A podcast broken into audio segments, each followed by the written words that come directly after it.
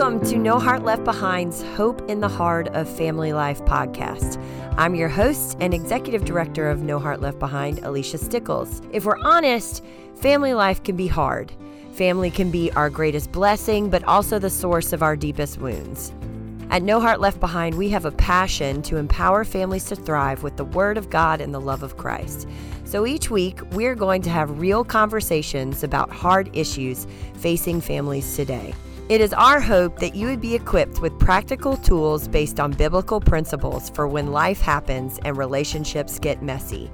In other words, how do we flesh out all those Bible verses we know when life isn't looking like we had hoped? If you're in a season of family life that feels hopeless or you have a heart to navigate the challenges of family well, but just don't know how, you're in the right spot.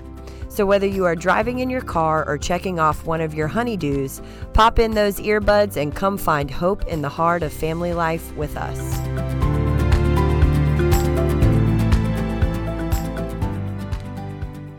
Welcome to another episode of No Heart Left Behind's Hope in the Heart of Family Life podcast. I am your host, Alicia Stickles. I'm also the executive director of No Heart Left Behind. And I am here once again with the awesome, our own version, Dear Abby, founder, uh, lead belief therapist, and most importantly, my mom. Hi, once again, here we are. well, we're like episode four. We are just diving in, and it's been. I uh, love being hanging out in my closet your every closet. week. She's been lecturing me on my obsession with shoes. So, and purses. and purses. So, anyway, so we have Although I must admit, her husband's side of the closet is almost as much as her side of the closet, which is unusual for a man. and his is messier, which is not unusual for a man, I don't feel like. anyway, speaking of spouses, we have been working through a series called Marriage Broken Together.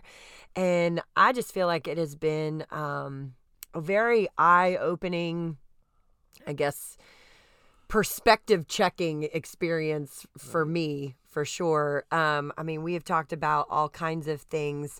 You know the um i guess the point and the purpose of this series is that you know we on our wedding day we're standing there with all these hopes and dreams and expectations of what life is going to look like. But in the reality two broken, wounded people are coming together as one, which is naturally a recipe for.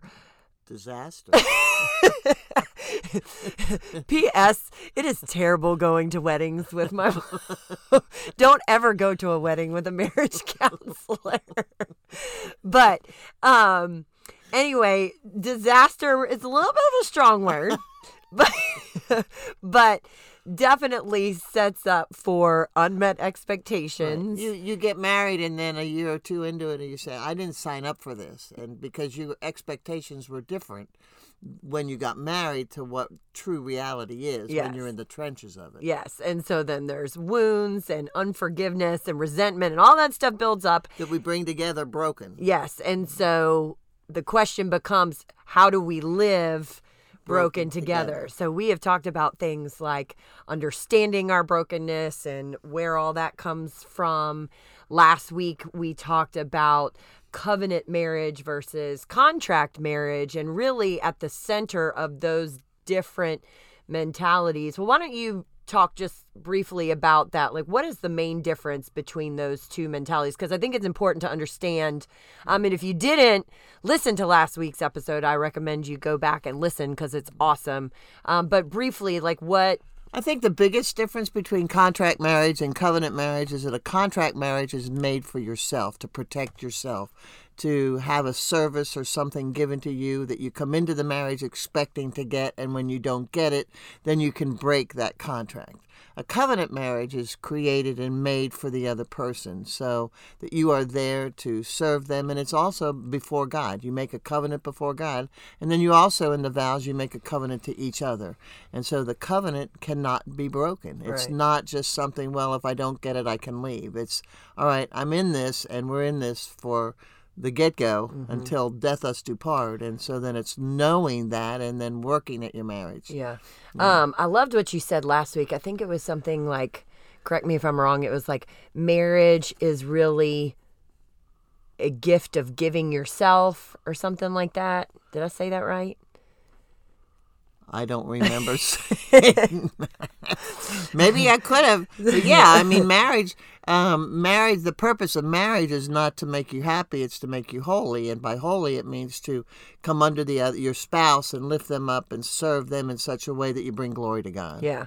So, um, so this all sounds awesome, and I would imagine a lot of you know everybody listening would be like, yes, you know, intellectually, yes, absolutely, you know, I can I can get on board with that, but um, I think the real question that you know we're going to talk about today and really dive into is, okay, how do you how do you do this? Like, how do you move from this contract mentality that is very much self focused? It has conditions like, if you do this, then I will do that.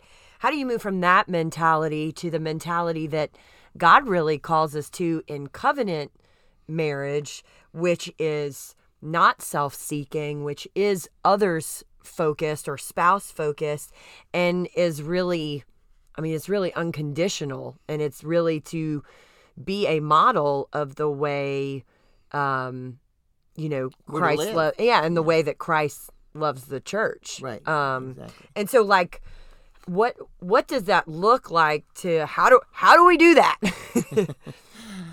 That's a question I get all the time. People want to know how. Give me seven steps so that I can practice those seven steps and my marriage will be better. But I can give you all the practical how to's of the world, but because your marriage is one spiritually, that the only way that that will truly happen, the how will happen when you have a heart change or a spirit change, and then continue to walk down the path seeking the the truth of God's word to be able to live as Christ lived. Yeah.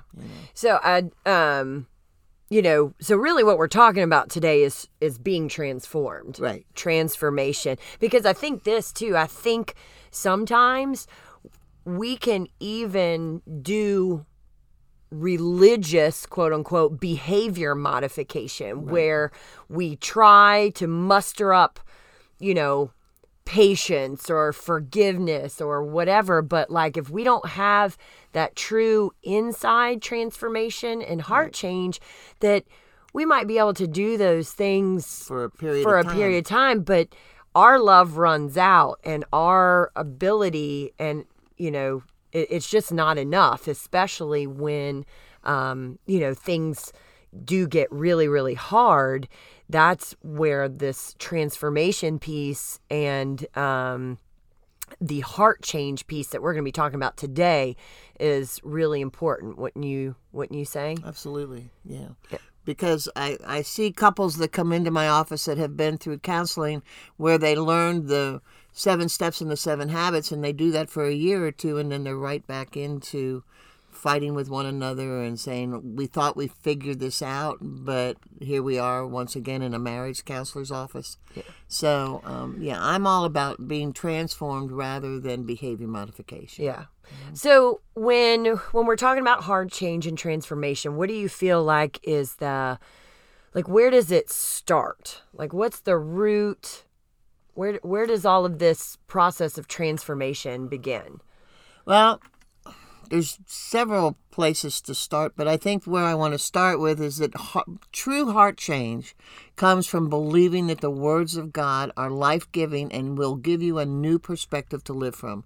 I constantly tell my clients when you change the way you look at things, and I think I might have even said this before, but I can't say it enough. When you change the way you look at things, the things you look at change. And so, how do you change the way you look at things? And that's with the Word of God and believing that the Word of God will give you a new perspective on how to look at your spouse or your circumstances. Yeah, I really feel like that is such an important piece that you know, we don't I guess, sit with enough is okay, do I really believe that the words that that God gives us are life giving? Like I think sometimes we have this mentality of like, okay, I want to do it this way. I know God tells me to do it this way, but I don't like this way because it's not my way. Because it's not my way and so we we do like we don't really believe that these words are going to be the better way that Right. these are the life-giving words that have the power to transform relationships and all of that Right. so um yeah i think that's Right, and and a heart change also comes from the process of sanctification, and that's a big Christian ease kind of term. But sanctification is truly the process of thinking, feeling, and acting like yourself, your flesh, to thinking, feeling, acting more like Christ. And the more you live out of that perspective, alrighty, and know that that's the journey is going from flesh, which is the getting your needs met separate and apart from God, to living for God, not for yourself. Because if you uh, remember from a former um, episode, um, I have said over and over again that the DNA of sin is self. Yeah. And we're self focused and self centered. Yeah. Okay. So I think it. Well, I, de- I definitely feel like it's we need to mention here um, because we are what we're talking about here is loving with a love that's greater than us, forgiving um, with forgiveness that feels um, just impossible for us to do in our own strength. And I think before we dive into this conversation at all, we have to realize that without without Christ, this is impossible. So if you're sitting here and you're like, well, you know, I just can't do any of, uh, I just can't do any of this, you know, I or I don't feel like doing any of this. I mean, I think the first thing you have to ask yourself is, okay, have I experienced unconditional love and forgiveness through salvation, through trusting Christ as my savior? Because none of the uh, none of this is possible without that first um you know the first step. Yes, without the mm. first step of placing our faith in Jesus Christ because mm. you know, you cannot you can't give out of an empty cup or give out of something that you haven't experienced for yourself. So, if I haven't experienced the awesome and unconditional love of Christ, if I haven't experienced overwhelming forgiveness that, you know, is totally undeserved, then I'm not going to be able to give those things to my spouse. So I think it's important to really sit with that and say, Have I experienced grace for myself? Have I experienced forgiveness? Have I experienced these things? Because if you haven't experienced them for yourself, then you're like a used car salesman essentially like you're selling something that you don't believe in Right. really and so i i mean to me i think that's where transformation has to start Absolutely. Absolutely. It's because when you receive Christ as your Lord and Savior, God will send you the Holy Spirit to live Yeah. with you and to be with you and to be able to have that connection and that relationship, not religion, not a list of to dos, but a list of of bees, being transformed, being loved, being encouraged by Christ through the Word. I, I counsel 999% with the Word of God because this is what's going to transform you. It's going to give you the new perspective to be able to look at your spouse. Okay. okay And then I got to admit that, and, and also say, um, I wish I could wave a wand and go bibbity bobbity boo, and you both would be madly in love with one another. And completely not self-seeking right, but unfortunately, the process is not instantaneous. That's why it's called a process. Okay, because the Holy Spirit will inhabit your spirit.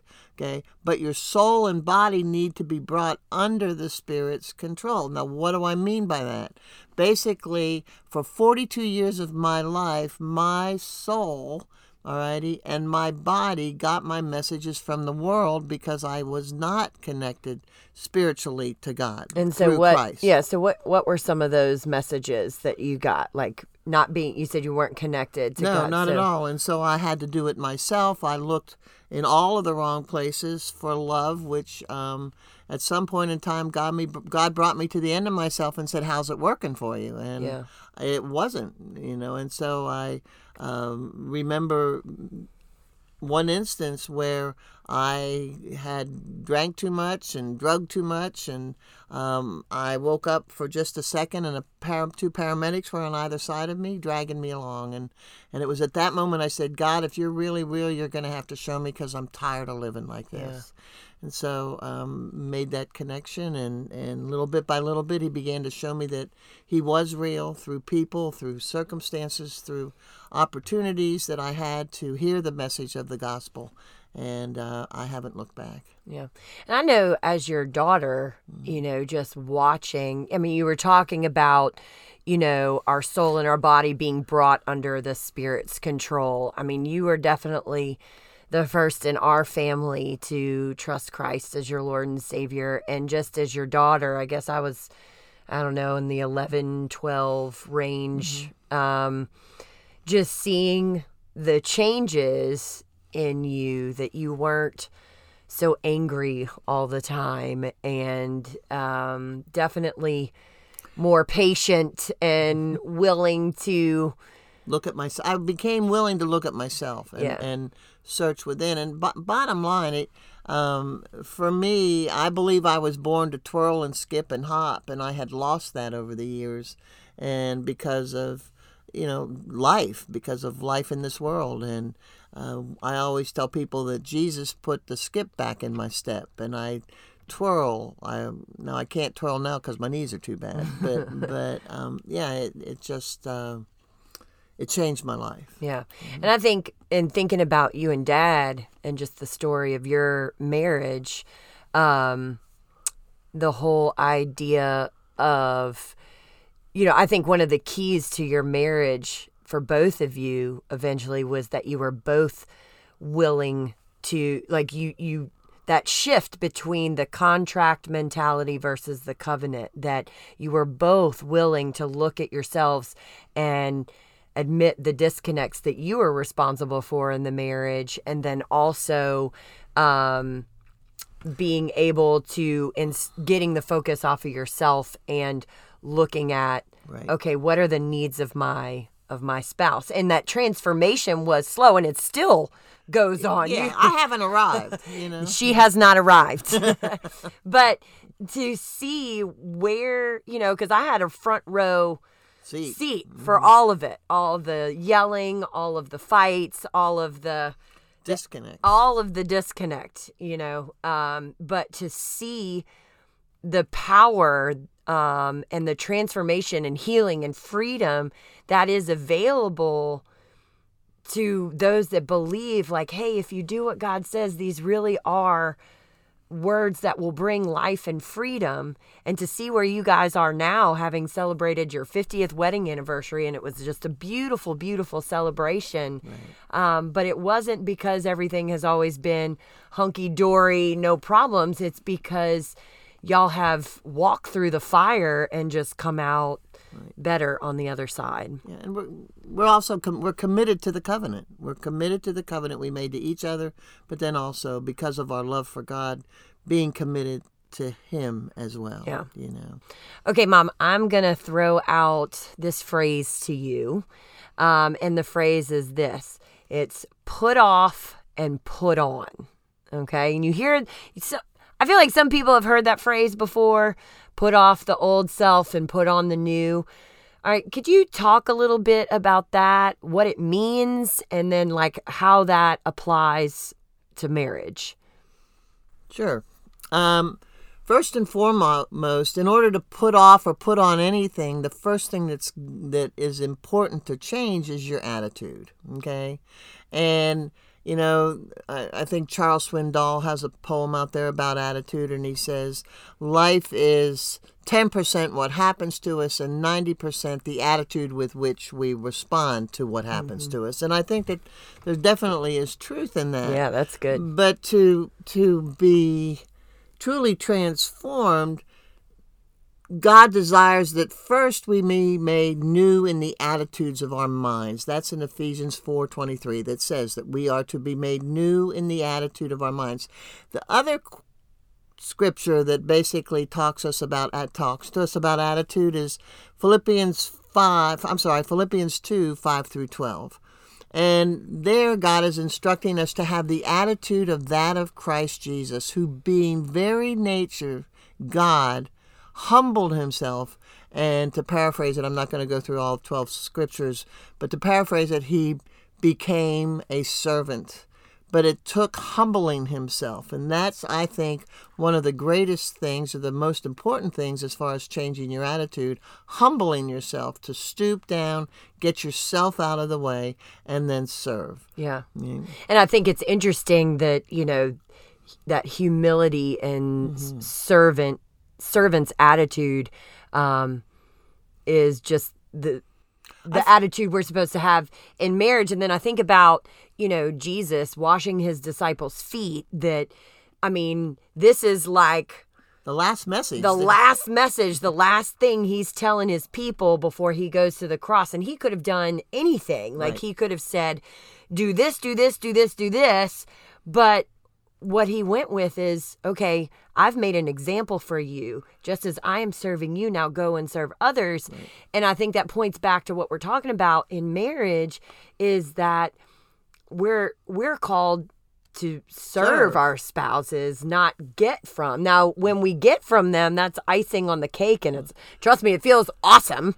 Well, I, I think that it can be a twofold street where, and my husband teaches us uh, this in our marriage class, where he he says that I, I, as a husband, have a responsibility to come under my wife and lift her up and serve her. But then my wife she has a responsibility to come under me, meaning him, and serve me. So it's different than they're not meeting my needs, so I'm out of here. It's I'm here to serve my husband. I'm going to come under him, and then he says I'm ha- I'm here to serve my wife and come under him, and so you're both getting your needs met. But because of our sin nature, we don't think of it that way. We think of self. Yeah, and that's the big thing that gets in the way. Changing that perspective from self to serving. Mm-hmm. You know? Absolutely. Okay, so attitude of our minds. What else when you hear put off and put on? Okay. What what does that look like? The very first thing is to have the attitude of Christ Jesus, but so then where does that attitude come from? Okay? And it says in 2 Corinthians 3 verse 18, and we all who with unveiled faces contemplate the Lord's glory are being transformed into his image. See, we're being transformed into his image, not our own fleshly mm-hmm. image, with ever increasing glory which comes from the Lord who is the Spirit. Okay. So, and what I love about this um, concept of putting off and putting on is that God didn't only mention this once in His scriptures; He mentioned it several times. Yeah. He he um, uh, what's the word I want to use? He he focused on uh, putting off and putting on for a whole chapter in Colossians. So, yeah. Alicia, I'd like to see if maybe you can flush that out and talk a little bit about that as far as putting off or reading at least reading the scriptures that I yeah this idea of putting what things are we supposed to put off and right. what things are we supposed to put on. So this is in colossians um, chapter 3 verse 1 it says since then you have been raised with christ set your hearts on things above where christ is seated at the right hand of god. Set your minds on things above, not on earthly things, for you died, and your life is now hidden with Christ in God. When Christ, who is your life, appears, then you will appear with him in glory. And then it just goes into all of these things that it says we're to put to death um, it says put to death things like um, whatever belongs to your earthly nature, meaning sexual immorality, impurity, lust, evil desires, um, different things like that, because that's not who you are anymore. Right. So he says, live um, in a way that it looks like the spirit that you have living inside of you. It talks about not lying to each other. Um, uh, again, because that's no longer who you are. And then it skips down to verse 12 and it says, Therefore, as God's chosen people, holy and dearly loved, clothe yourselves with compassion kindness, humility, gentleness, and patience. Bear with each other and forgive one another if any of you has a grievance against someone. Forgive as the Lord forgave you. And over all these virtues, put on love, which binds them all together in perfect unity. You know, as I'm reading that, I think I, think of my my husband and how much more personal it is um, when I kind of um, insert his name where the each others are. Like if I say, bear with Carrie and forgive Carrie. If um, any of you have grievance against Carrie, forgive as the Lord forgave you, or forgive Carrie as the Lord has forgiven you. All of these virtues put on love, which binds them all together in perfect unity. And I think if we really I guess just rested in this put off, put on idea and we we thought about that towards our spouse because sometimes I feel like our spouse is the hardest one to, to do look, that right, for. Absolutely. yeah. yeah. I always say if we treated our friends the way we treat our spouses, we probably wouldn't have any friends. so that's why this is so important in marriage. yeah. Know, to to truly remember because as you put off and then put on, what you're going to find is that you have uh, spiritual peace. And basically, I call it vertical peace because to the degree you have vertical peace between you and God is the degree then that you'll be able to look out at your spouse and have horizontal peace with your spouse in the circumstances. Wow, that's really okay. that's really good. Yeah, I think um, you know I think that the other piece that we kind of touched on earlier is you know, not only doing these things that Colossians tells us to do, because again, I feel like in our flesh, in our own strength, we can maybe pull it off for a little while, but it really is that piece about um, setting our minds on things above. Above, right. because without what you just so eloquently put, without that vertical connection or that vertical piece, we can't extend that to we can't give what we don't have to our mind. So if we need that piece of setting our minds on things above, if that's what makes all of this possible to clothe ourselves in compassion and kindness and humility and all those things towards our spouse, like what does that look like to set our minds on things above? Like, I mean, that's very like I don't know, Bible phrase. Let's flesh that. Let's take some time to kind of flesh that out. What uh, is that? Yeah, that's a great question, Alicia, but I'd really like to throw that back at you. Oh, I, man. I, I, think you know the answer to that. And so, um, I want people to see that you, in and of your own strength, are an outstanding counselor and know the word and are able to encourage. She's been trying to get me into a counselor's office for quite some time. Who knows? Mm-hmm. I said I would never work in ministry, and here I am. yeah.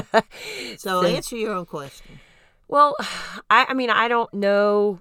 Um, I don't know if this is the right answer or not, but I know for me, I can speak to what um, what it means to me in my mind to set my mind on things above is just I think of this idea of we imitate those that we hang around. Right. And so if I'm if I am not spending time with my father in whatever way that looks like, um, then I'm not going to be an I'm not going to imitate him in my vertical, I mean horizontal relationships. Right. Um and and and I guess I mean it so much more than like oh, I need to make sure I'm praying every day and having my quiet time every day because again, I think I think it's a mindset in terms of if you believe that this stuff that we believe is really real, okay? We are not worshiping a set of principles or we're not worshiping a book. We are worshiping and imitating the God of, the, the book and right. he is a living God. Right. And so there's relationship and intimacy available to us. But if we treat our relationship with God like a to-do list, then what I mean, then you're going to be to doing in your flesh and Yes. not walking in the spirit. with like a little Bible stamp Yeah. on top of it. And so I guess for me, setting my mind on things above looks like intimacy with Jesus and cultivating that whatever way that looks like. I mean for me it it is my quiet time in the morning before the kids get up and before i you know really say a whole bunch of words to my spouse like I am better on the days that I am waking up with word. Now that doesn't have to be everybody. Like there was a season when my kids were really little and you didn't have time. I didn't have time. I was just trying to keep my head above water. But I realized that if this is life, if this is really the key, then like I would turn off my radio and talk to God in the car. Or like if I wanted to exercise, like instead of having on like my hip hop music where I put on worship music and and talk to Jesus while I was walking or while I was running, finding ways to set your mind on things above because I feel like people are really quick to lose that peace and then stuff kind of starts like falling apart. falling apart and they wonder They they basically say this stuff Like, doesn't work. or I don't understand why this is happening. It's like, well, you can't imitate someone you don't know. right. And so it's it's so much more than just a checklist of religious disciplines. It is those are avenues to intimacy with the living God and it's that that's where the transformation and the heart change happens is soaking all of that in for ourselves that then we can give it out to our spouse and if we are not soaking it in then we definitely can't give it out Absolutely. and I know the days when I can't give it out Right. for sure. I think also um, fixing your eyes on things above. There's a scripture in Second Corinthians that talks about um, focus not on what is seen but what is unseen. In other words, um, use your spiritual senses to be aware of God's creation and His presence in your life. That that always uh, helps me to be able to stay connected to Him. That it's not just about being in His Word, because He reveals Himself in other places other than the Word, and that is in His creation. So I always try to encourage people that when you are going in and coming out of your day, or with your kids, or wherever it is, to be aware of your spiritual senses and to um, breathe in and uh, maybe um, see. Be still. Be That's a big one for me.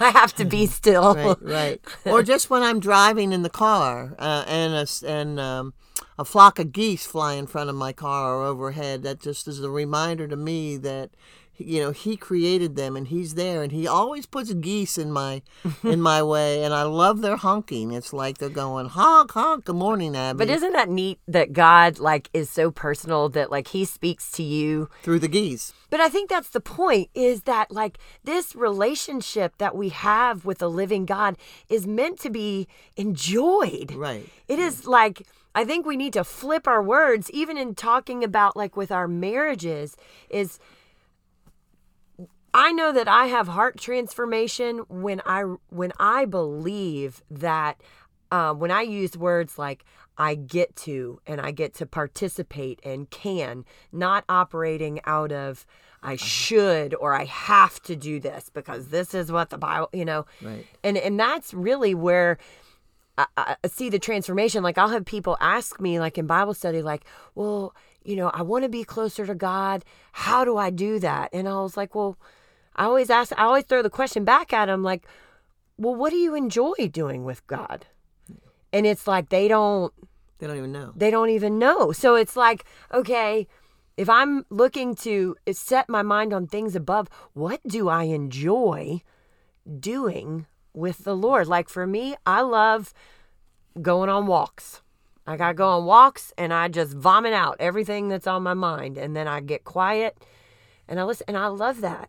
And I love to see the way God speaks to me throughout the day from there. But again, I just I don't know. I feel like for so long, because I was a believer from the time that I was 13 years old. And I feel like for so long, I mean, I would definitely have called myself a Christ follower, but I just missed that piece of it's God's life throw, flowing through me as opposed to what I think I was doing was I was trying to measure up and do enough and muster up enough forgiveness so that like I would look like a good Christian or you know put on enough patience because that's what I was supposed to do and I didn't want God to be angry at me. Right. And it's just a whole it's so hard to explain, but it's just a whole different It's a different approach. and a But- different experience. Right. So I did want to share something. I've been reading this book by Ann Voskamp, and it's um, the title of the book is Waymaker. And in one of the chapters, she kind of talks about what we've been talking about about being transformed, where we're no longer looking for um, to be self-seeking and that when we lose self um, we gain joy and so she talks about one of her chapters where she's um, having trouble with intimacy with her husband. And she ends up in a counselor's office which you know is pretty normal. Um, she actually starts the chapter she says uh, revelations like you can't figure out the way to con- consummate your marriage can very well land you in therapy which i think is true. And anyway kind of the result of this um, therapy sessions um, is very much the same theme that we've been talking to. Um, her counselor said this to her it says, When you're all wrapped up in you, it's going to be hard to wrap around him or let him wrap you up in his arms. That's so good. That is just Isn't so that so good? True, because if you're so self-focused, you know, there's no room for you to serve your spouse. Yep. And then she um then she goes on to say things like this. She says, "Where we forget ourselves, we find exactly what we are looking for. Joy." And she used this the therapist used this comparison that according um to research, I'm just going to read this. According to research, research has discovered to be some of the keys of happiness. Um, we are the happiest when we are standing before some natural wonder like the Grand Canyon. We are the happiest when we are in a deeply creative zone, what they call the flow. And we are the happiest when we are deeply intimate with our spouse. And basically, what the result of that research was that all of those, the thing that all of those had in common was the fact in each of these instances of complete happiness, what is happen what is happening is that we are completely forgetting ourselves. Right. And that's really what we've been talking about. And Ann Voskamp just puts so I love her writing. yeah, it really is good. I'm a little ADD for for all of it, but I can take pieces of it. Yeah. Mm. We'll finish with this. She says, You're in the zone of happiness only when you are in the zone of self. And how true is that for marriage? You're in the zone of happiness. Um, You're in you- the zone of happiness only when you leave the Oh, zone. Oh, when you leave the zone. Okay, I thought zone you said when self. you're in the zone. No, when you leave the zone Right. of self, and how pertinent that is to marriage. Right. That marriage is more life giving when um, we leave the zone Of self. of self, and that's really what it's all about. Right. Bottom line, I think what both of are trying to say here is that we God desires when you set your eyes on things above and, and not here of the world, that we ultimately become instruments of peace. And I can always tell when my focus is on things above because I have that peace, that vertical peace, which then allows me to th- put out on horizontal peace, rather than being instruments of wickedness or living my life in such a way that I hurt people instead of encouraging people. That's awesome.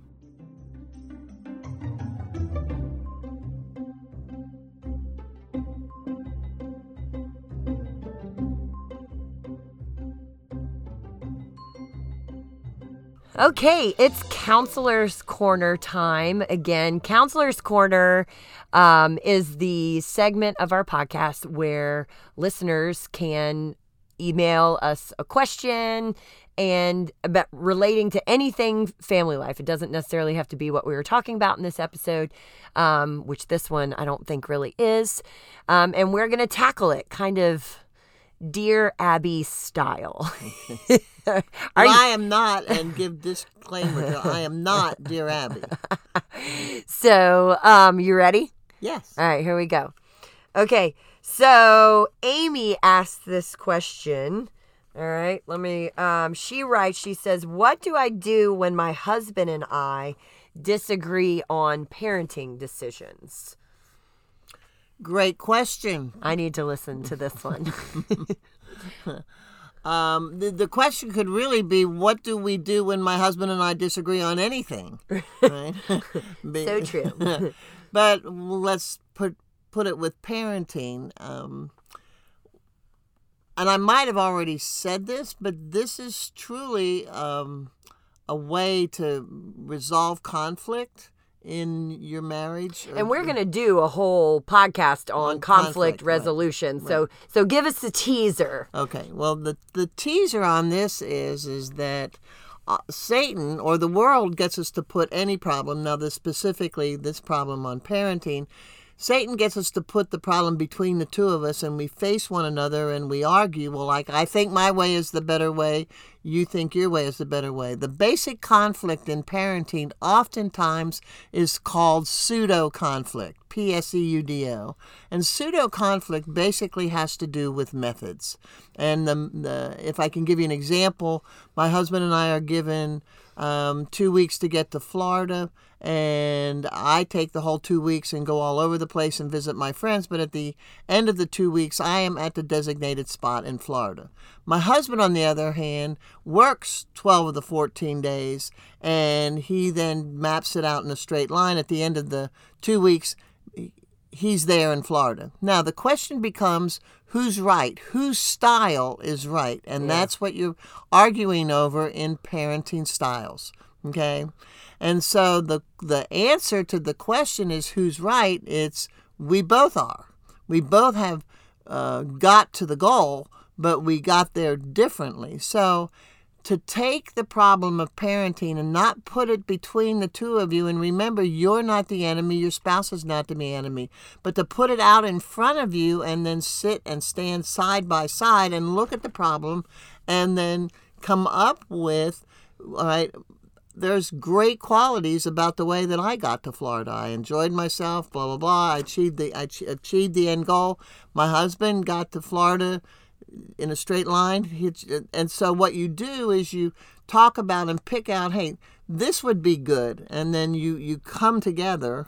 Yeah, I think you're attacking the problem instead of each other. Instead of each other, because right. I think I know um, there have been times like I can remember one of the biggest things that my husband and I disagreed on was where we were going to send our kids to school. I felt very strongly about one school. He felt very strongly that it was too expensive and unnecessary. And it was really something that we locked we locked horns with. Horns with. Mm-hmm. And um, you know, and there were times where I mean, I could feel the difference of when we started attacking each other and not the issue at hand instead right. of putting the problem out in front of us and having conversation um, you know about okay what is the what is the compromise or what is the solution? And the solution ultimately is taking the best of both of you because you both have yeah. and we oftentimes parent from the way we were parented or 180 degrees opposite of the way we were parented. So it's really important to be aware of those issues that you bring into the parenting style and and so it's if you are married to someone who is very structured and strict and you are the kind of like a helicopter mom where you hover and you want to do everything for them it's understanding that there's a balance in that because love minus law okay?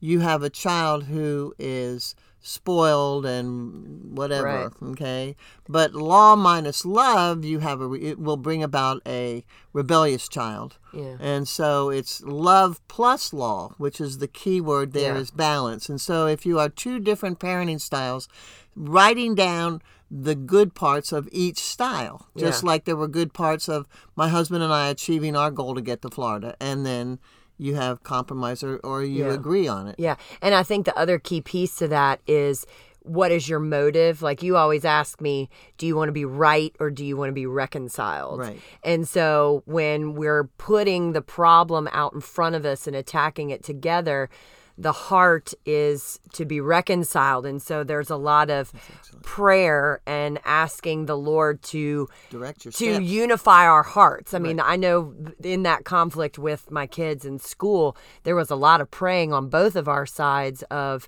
Lord, change just unify our hearts in whichever manner this is that you want for our kids. And I think that's so key because instead of me praying for God to change his mind or vice versa, it was, Lord, bring us into unity. right. And when that is your motive, to have reconciliation or to be unified, that's going to change how you navigate things. If you're just like, well, I need to be right and I need him to change because I need to be right. And so when we can let go of that need, I think it really helps us navigate through some of those decisions that we butt we butt heads on. Absolutely.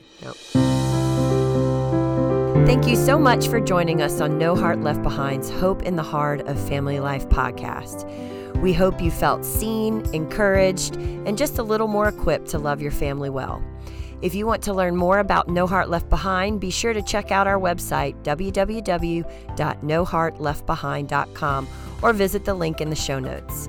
If you love the podcast, we would love it if you would follow us on your favorite podcast player.